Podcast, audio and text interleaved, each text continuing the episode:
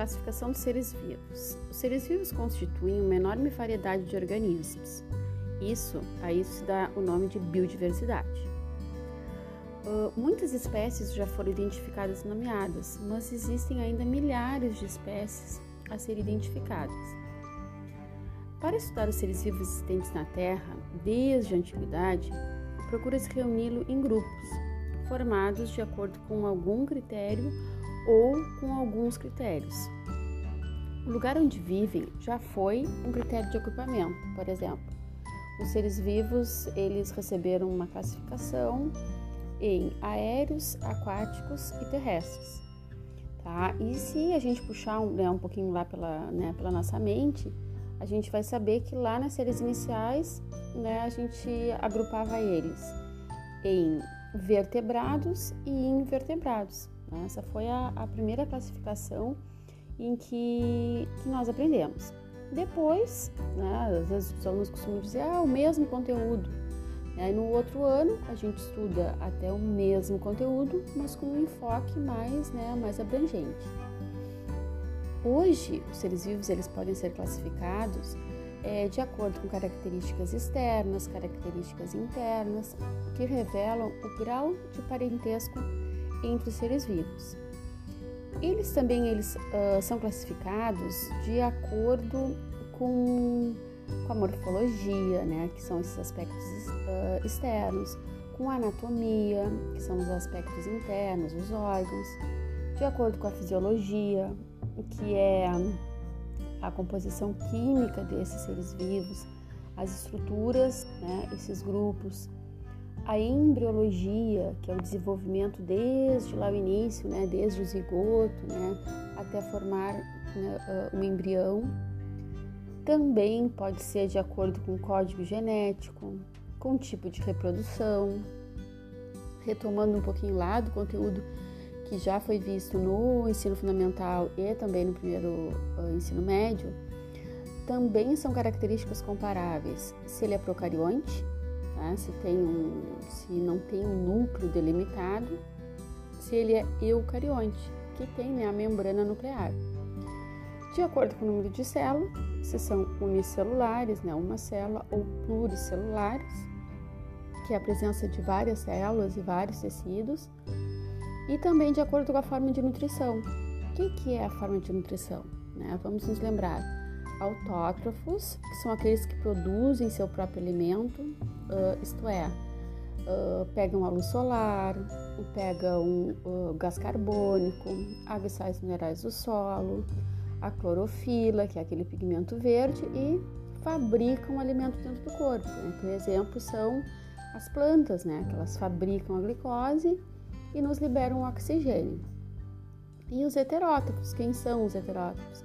Somos nós, os outros animais, que buscamos fontes de alimento porque nós não produzimos né, o, nosso, o nosso próprio alimento. que mais? Uh, então a gente já sabe que os seres vivos eles são existem vários tipos de seres vivos que isso nós chamamos de biodiversidade que encontramos em diferentes lugares, tem aqueles que estão em zoológicos, uh, tem as árvores e plantas que estão na casa da gente, uh, nas praças, nos parques. Tem aqueles que a gente só viu em filme, que viu em revista. Uh, e esses seres vivos, por que, que eles são classificados? Eles são classificados em categorias que nós chamamos de taxonomia. O que é a taxonomia? Qual é o conceito de taxonomia?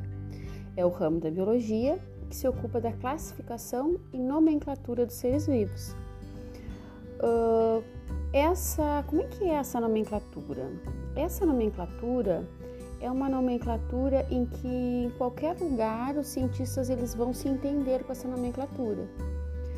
Uh, os trabalhos científicos a, a nomenclatura, por exemplo, uma planta que tem uma nomenclatura aqui, lá na Amazônia recebe outro nome, tá?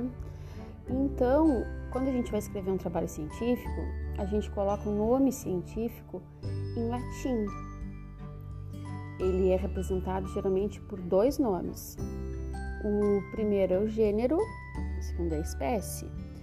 Por exemplo, a nossa espécie, o nome completo da nossa espécie é Homo sapiens. Homo a gente escreve com a inicial maiúscula, sapiens é outra palavra que se escreve com a inicial minúscula e geralmente nós colocamos em itálico, tá? Uh, esses, esses seres vivos, eu já, eu já mencionei alguns nomes, como eu já falei da, da palavra espécie, eu já falei de gênero. Então quer dizer que eles seguem uma ordem de classificação, vamos dizer assim para melhor da gente entender. A classificação maior, tá? de acordo com a maioria dos cientistas, é o reino. Depois é o filo, a classe, a ordem, a família, o gênero e a espécie. E também tem o, o, o nome popular. Por exemplo, o nosso, né, o nosso nome, tá? Homem, vamos dizer assim. Espécie, Homo sapiens. Gênero, Homo. Família, Hominide. Ordem, primata. Classe, mamália. Filo, cordata. Reino, metazoo. Tá? Então, assim, a gente viu um, um geral das características né, dessa classificação dos seres vivos e essa biodiversidade. Uh, também a gente pode, né, a gente pode dizer que esse estudo ele tem, ele dá para ser bem aprofundado.